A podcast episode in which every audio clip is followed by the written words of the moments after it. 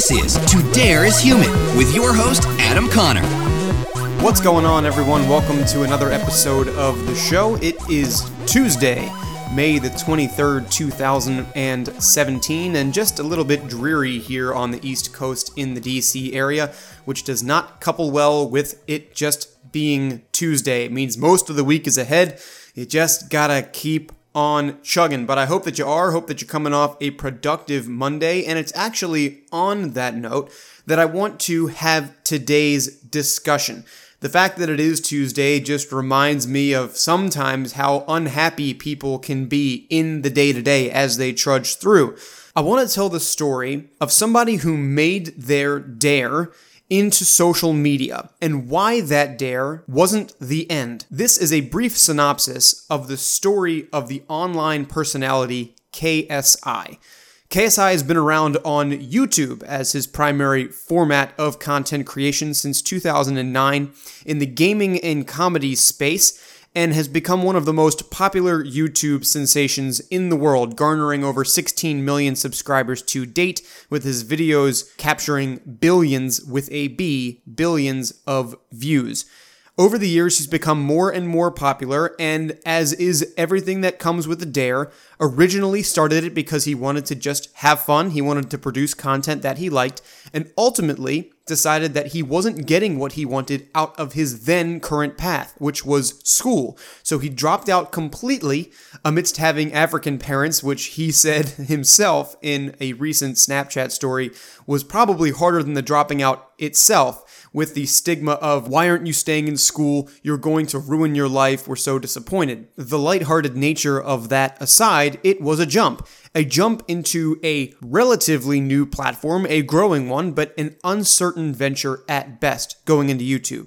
Fast forward, and as I've said, that dare has paid off very well indeed. For him, KSI, let's just call him JJ as that's his name, it would seem that the dare was mostly complete. The jump was made, the success was made. But about four months back, he made a blockbuster decision, blacked out all of his social media channels, and went dark off of YouTube, off of everywhere else, and took a break. A break he is still on. He deleted billions of views worth of videos off of his channel. He gave very cryptic messages across social media stating that he was learning and evolving and growing. But most importantly, he wasn't contributing to that first dare. He wasn't making content. And guess what? It was because happiness was the goal. And happiness was not what was being achieved, at least not earlier this year. Let me make this clear. This is not just a story of somebody who is making really popular internet videos. The career that comes along with this is extremely lucrative. And in terms of making a business and making a livelihood out of this, for the time in which JJ was doing videos from 2009 to early 2017 as it stands now, there were literally millions of dollars being made. And I don't want to emphasize that in particular. Of course, it's great that there was a high level of financial freedom that ultimately came with 16 million followers on YouTube and millions more across his other social media presences. But at that scale, and I think he would agree if he were to ever listen to this, that with that scale comes trade offs. Trade offs that stem from, in some cases, a crude public that always demands more. More content and more content now. It's a great thing that there's a huge pool of people out there who are willing to enjoy what you have to bring to the table. But at the same time, you have to consider that while making other people happy is super important, at the end of the day, if you are not yourself, gaining the happiness to continue on in what you're currently doing, then you quite simply should not do it. For it is the basis of the dare to start in many cases.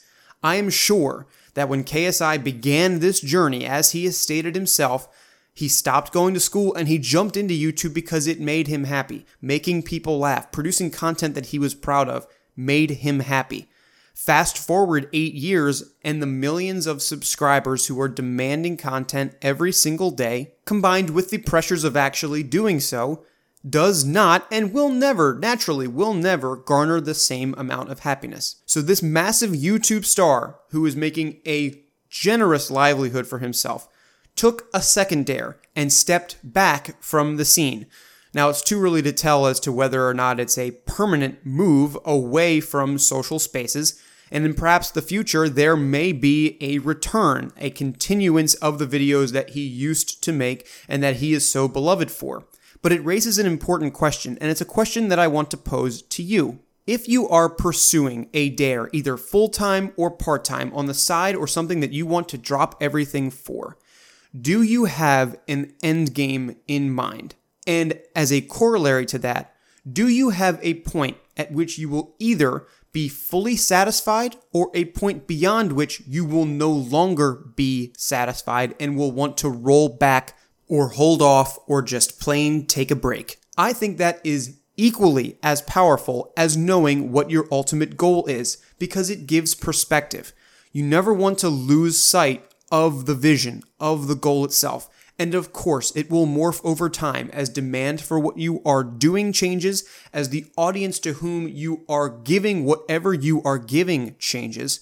But at the end of the day, the quest for internal happiness must trump all. And if that means stepping back from a lucrative opportunity in order to find yourself and focus on yourself, so be it.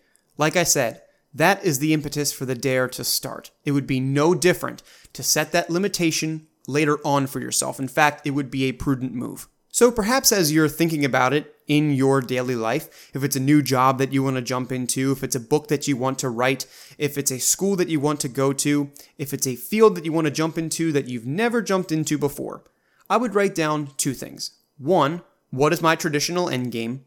And two, what is the point of return? Not of no return, but the point of return.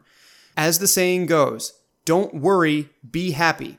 And that's great unless you can also put it in vice versa. Be happy, then you don't have to worry. And I understand that that's a bit cliche and there are a ton of realities beyond that. Of course, I'm not saying, oh, as long as I'm personally happy, you could be personally happy sitting around doing nothing all day. It's not going to sustain you long term.